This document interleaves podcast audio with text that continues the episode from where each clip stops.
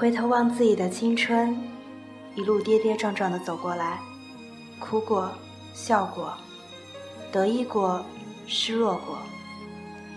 可是让我遗憾的事情，却只有一件，那就是十八岁的时候，当我迷茫的站在人生的十字路口，没有一个人走过来，拍拍我的肩膀，温柔的告诉我，去做你热爱的事情吧，去实现你的梦想吧。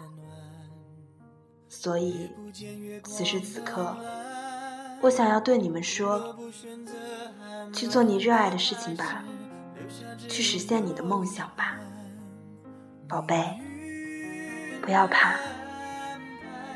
亲爱的，我是菊落，这里是高三，在路上。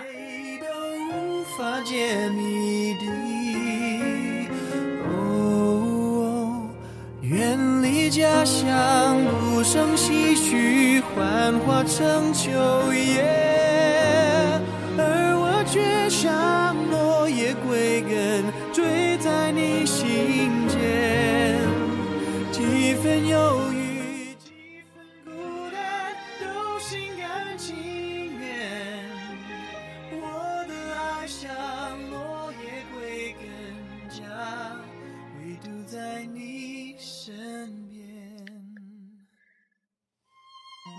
新一期节目又和大家见面了。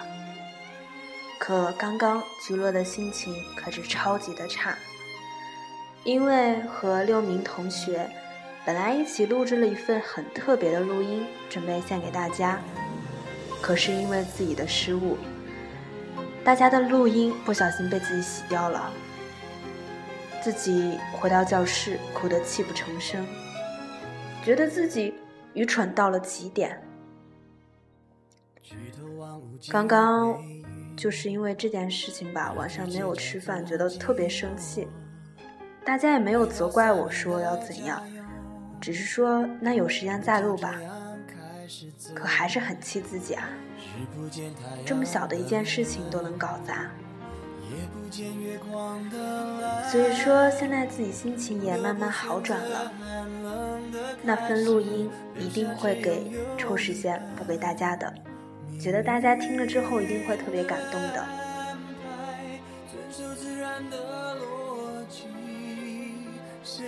今天节目换了一个很特别的环境，那就是菊落是在宿舍录的。我这周没有回家，而是在宿舍，在学校和大家录这期节目，感觉很特别啊。高中生活的。一次录音，第一次在学校录制，这是第一期啊。那几天看到了一位大学生，毕业后对工作和未来有一片的迷茫，甚至想到自杀。在他的说法下面，有一位女生给了他这样的回复。看完之后，自己觉得触动很大，马上想到说。这个回复可以和大家一起分享。那接下来我们就来听听这位女生是怎样回复他的呢？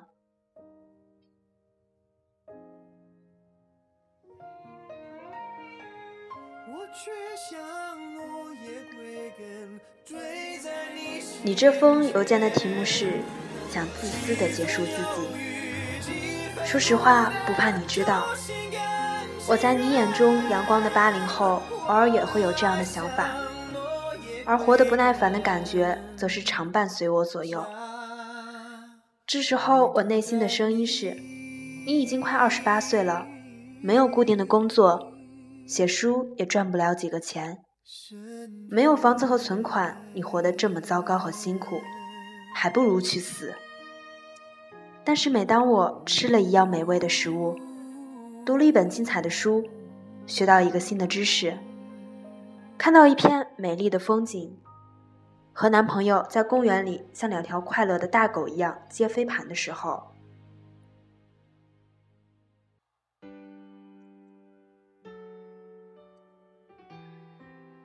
我都在心里庆幸，还好我没有去死，不然我哪能享受生活的美好？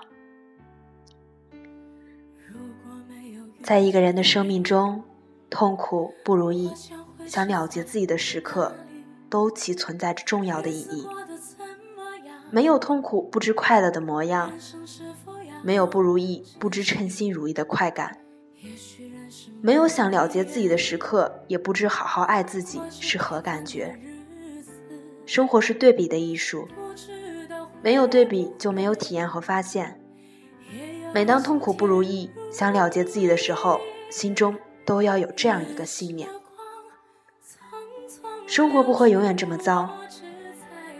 我知道你现在懦弱、烦恼、抑郁、痛苦、崩溃，但不管任何困境，你都要有我是自己生活主人的感觉。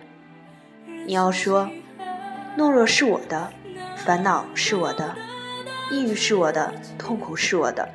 崩溃是我的，但我不是懦弱、烦恼、抑郁、痛苦、崩溃，我还有其他多得多的东西。我在烦恼、抑郁的同时，我还有我的能力、知识、幸福、勇气、力量、男友、我的家人，我可以写信的人。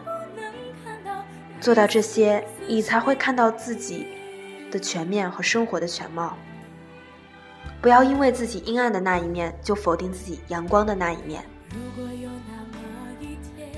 以前我觉得高分很重要，名校毕业很重要，家里条件好很重要，会说话很重要，成功很重要。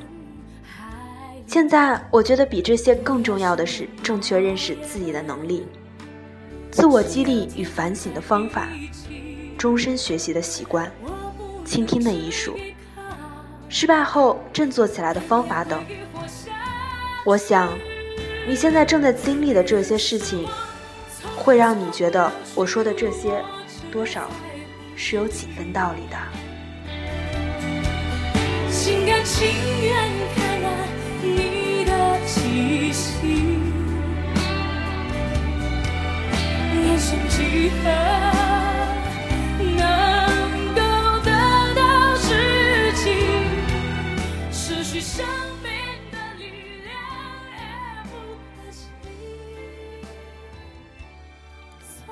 说说你解不开的那几个结吧。一，我能做什么？快乐过。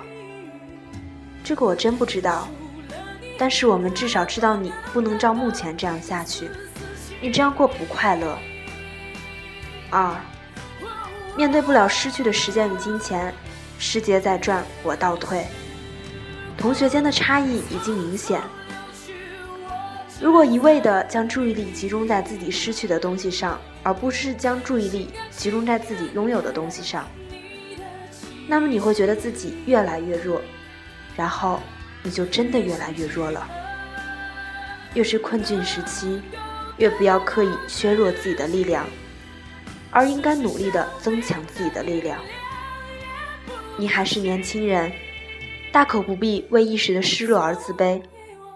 生活不是跟你的同学去一决高下，而是今天的我跟昨天的我在竞赛，是与自己展开的超级马拉松。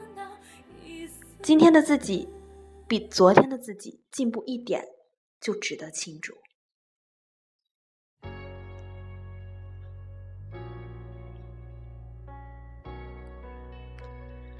二十年后的我比今天的我活得更好。更有智慧，就是大大的成功。不幸福的人普遍拥有这两个代码：追悔过去，恐惧未来。你说回想过去，干嘛要辞职？干嘛大学不好好学？干嘛不好好累积人脉？干嘛要得过且过，不会规划自己的人生？这是属于追悔过去的源代码。代表剧情就是要是什么什么就好了，而未来一两年结婚生子，事业和家庭冲突了，未来好可怕，这是属于恐惧未来的源代码。这两者都是一种不肯面对现实的态度，不肯活在当下的表现。不肯面对现实是很要命的，它会让你一而再、再而三的逃避下去。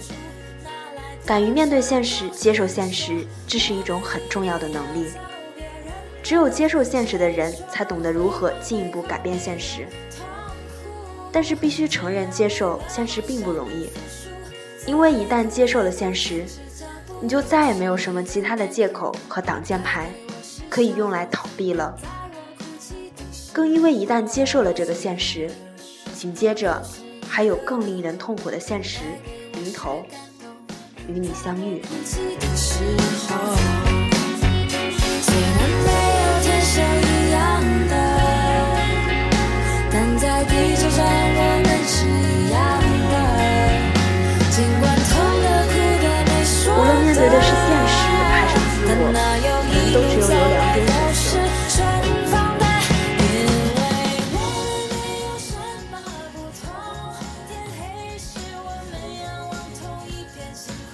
要么被动接受，要么主动改变。看起来你并不能接受现在的现实，也不能接受现在的自己，那么你只能主动改变。如何改变呢？如果目标太大，实现起来太困难了，他通常的做法不是僵化了，就是跑了。你如何改变？如果一是最好的你，你评估现在的自己是多少？是百分之五十吗？那改变就是提高百分之一的自己，从百分之五十的你变到为百分之五十一的你，而不是一下子从百分之五十变到百分之百。那么，怎样算是提高百分之一的自己呢？你很少和朋友主动联系，今天你就和朋友联系，聊个两分钟，这就是提高了百分之一。昨天想自杀的念头有一百次，今天有九十九次，就是提高了百分之一的自己。你自杀，也许很多问题都会消失了，你不用面对闲言碎语，也不用害怕比较落差。但是你应该清楚，解决问题的方法不等于自杀，自杀只是解决方法的方式之一，你还有其他更多的其他选择。比如提高了百分之一的自己，就如你现在懦弱痛苦，但懦弱痛苦并不等于你一样。不要追回已经失去的时间和金钱，也不要为到来的烦恼过分担忧，更不要想着一下子就能超越你的同学。让你的父母和邻居为你鼓掌，活在当下。从小着手处，专注于提高百分之一的自己，相信你会不断接近那个最好的你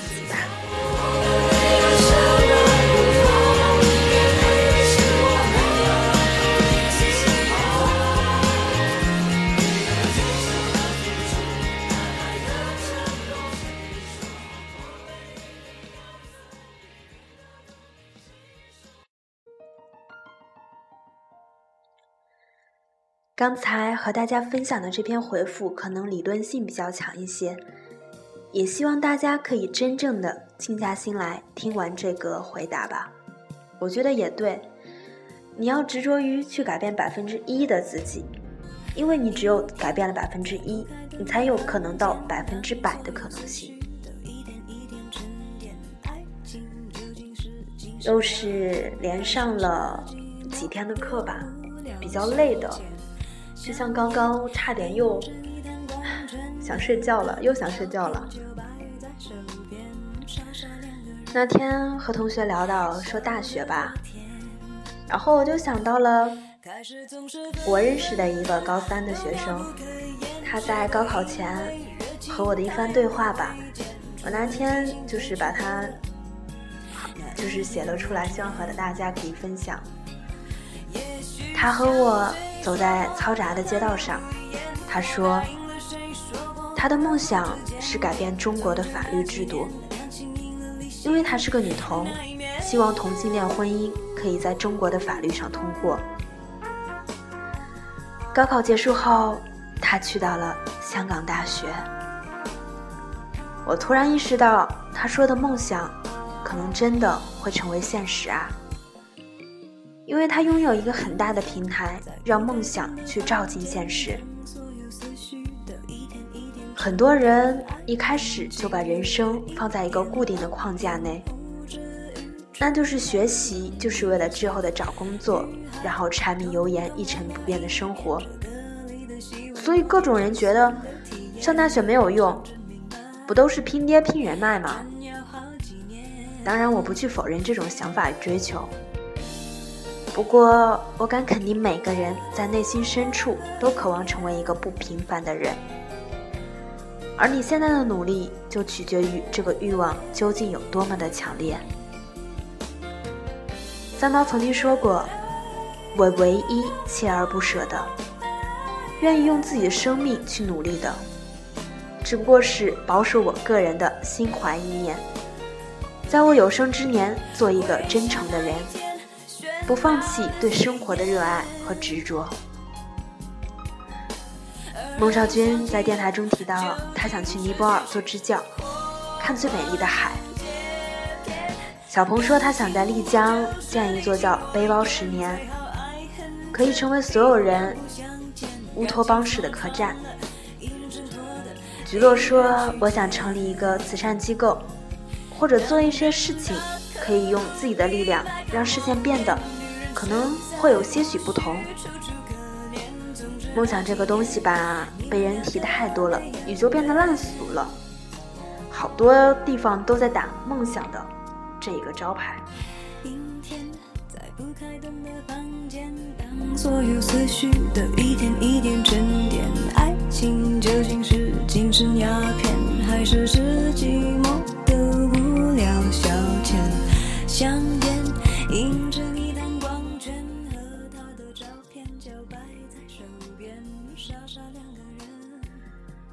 人生的一大挑战，就是在丧失自我的环境中要保持自我。而菊落也不知道，我这样子说不甘平凡，这样的信念会坚持多久呢？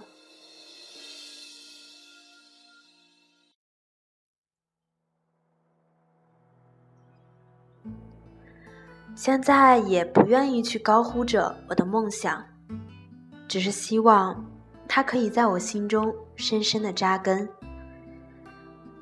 最后引用蒋方舟的一句话吧，我稍微把它改变了一下。最后，对于信仰平凡宁静生活的人，我保持尊重；但对于把青春本身作为一种巨大的消费品的人来说，我才是应该立正、尽力，表达最大程度的慰藉。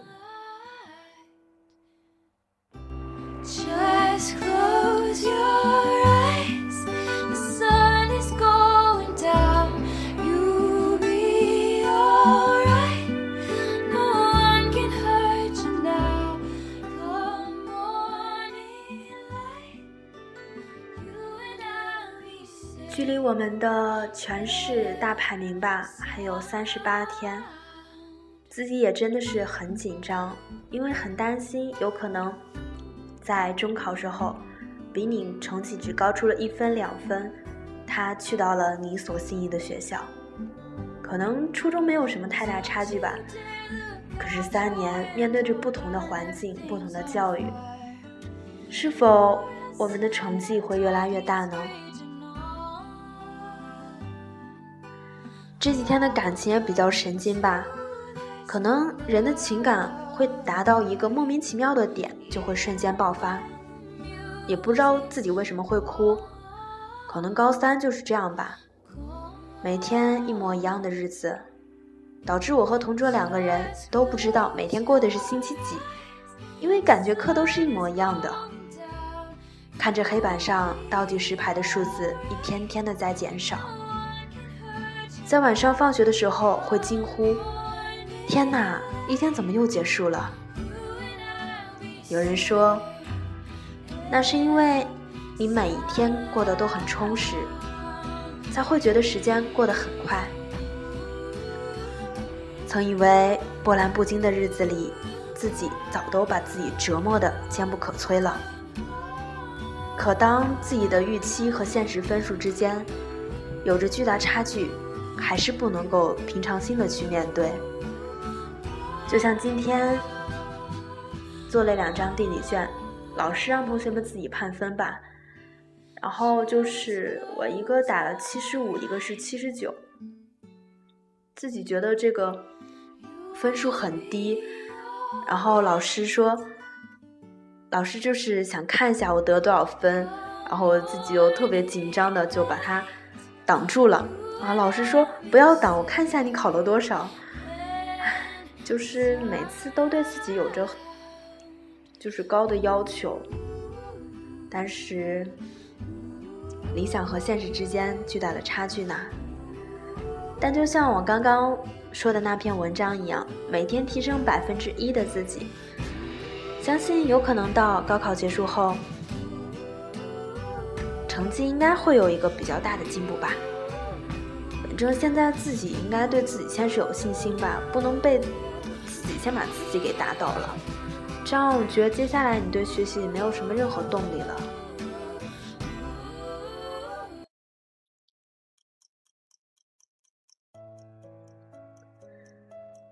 那天体育课，和同学一起坐在操场的栏杆上，夕阳从两栋楼之间透射出来。学生们、同学们一起踢着毽子，一瞬间觉得时间若能一直定格在此时，该有多好。这个照片我也在微博里有分享，大家可以去看一下。真的感觉很美。回班后，和同桌一直感慨，其实读书的光景真的是很好。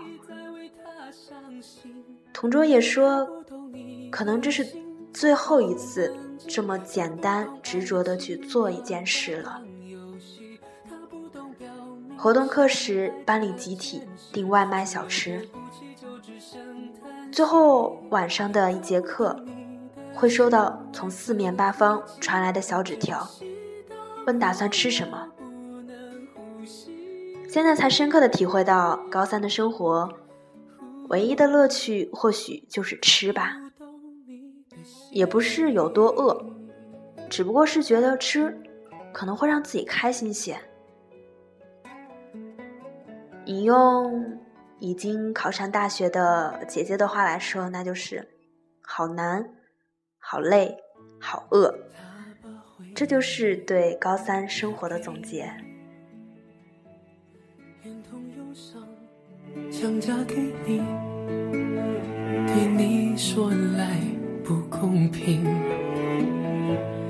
他的谎言句句说的那么动听。他不止一次骗了你，不值得你再为他伤心。他不懂你的心，假装冷静。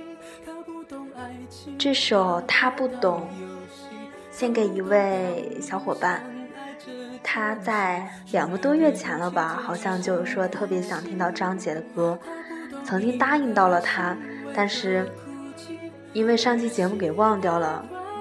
今天发微博，我看他在下面也回复说，一定要记得放张杰的歌。这首他不懂，我觉得很好听。嗯，也算是在这里给你道一个歉吧。觉得自己最近真的好蠢啊，犯了好多蠢事。还要就开头的那六位同学，我在这里点一下名好不好？王凯、周涛、孟少君、赵雅丽、张宁。白富荣，真的超级对不起，把你们生拉硬拽过来，大家其实也都很激动的去录制这些东西，最后因为自己的失误给搞砸了，自己真的回到宿舍之后，真想撞死在墙上得了。等到心情恢复过来，想说，Plan A 失败了，但是我还有 Plan B。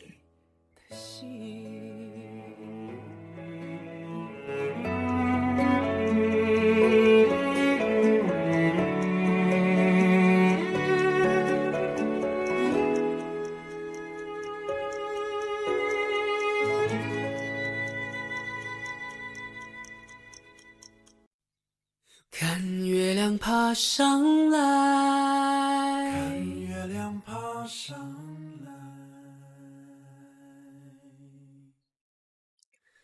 其实这件事也给自己提了一个醒吧，之后真的要特别注重细节。我觉得我就是在这方面犯过很多错误，这也是人们所谓的墨菲定律：越担心什么，越害怕什么，什么又会发生。但实际上就是对自己这方面的不自信、担忧，还是自己身上找问题吧。我不会说去去抱怨什么，还是我自己的问题。还有就是因为还有三十八天吧，就会迎来全市大排名，有可能节目会在这一个月之内停播了。嗯。但大家相信，因为我在前几期节目当中说过，我是绝对不会放弃节目的。就是这一段时间是一个比较特殊的情况，也希望自己可以静下心来去努力，也想证明一下自己到底会是什么样的程度呢？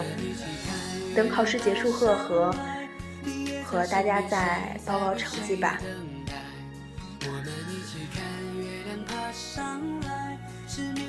爱的人会不会向你表白。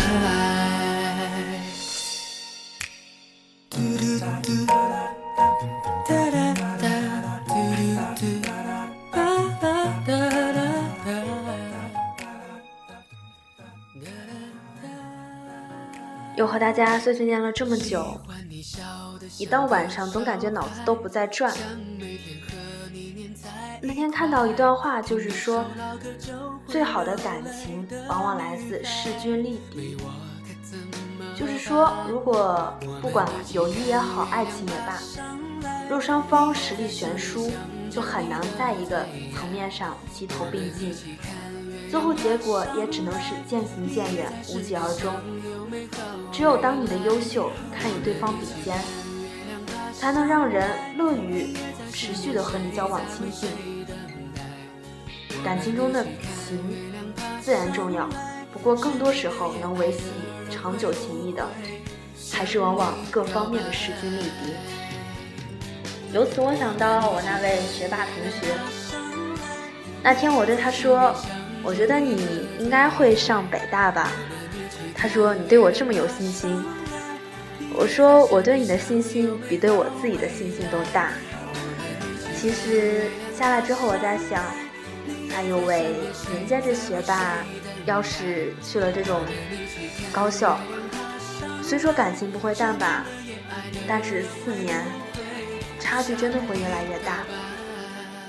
所以说，也在这种激励当中，我也要跟自己说，要拼命的努力加油啦！看月亮爬上来。我会加油的，希望大家给我鼓励吧。节目的最后说，如果要想关注我最新的动态的话，就关注我的新浪微博“菊落 feel”，或者是关注高三在路上的社区。只有这两个方式，就是 QQ，还有什么都不会留的，一切等高考结束之后。还有就是希望大家也可以把精力少放在手机网络上面，这样子怎么说不能做语言上的巨人，行动上的矮子，一切其实都要实践的。那天看到有人在社区里发的帖子说我是他的哆啦 A 梦，然后这还是一位女生，哎呦喂，我觉得菊落受宠若惊啊，我是你哆啦哆啦 A 梦。实际上，我的内心一直是想做很暴力的胖虎。也希望菊落这个哆啦 A 梦可以给你鼓励吧。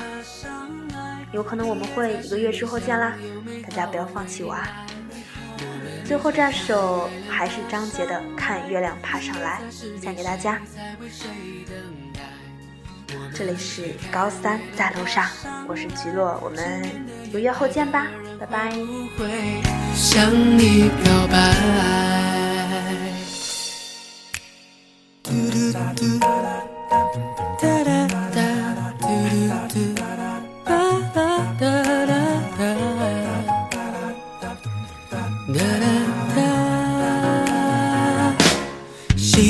你笑得像个小孩，想每天和你黏在一块。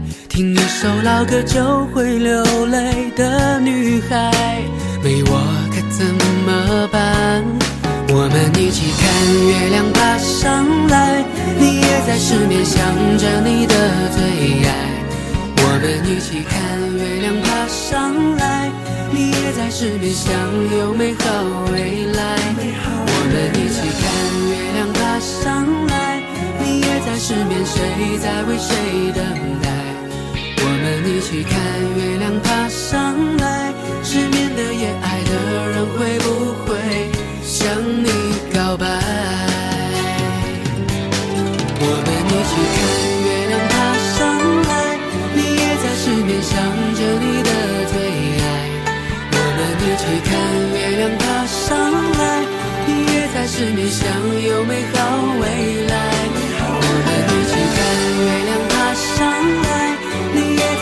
谁在为谁等待？我陪你去看月亮爬上来，失眠的夜，爱的。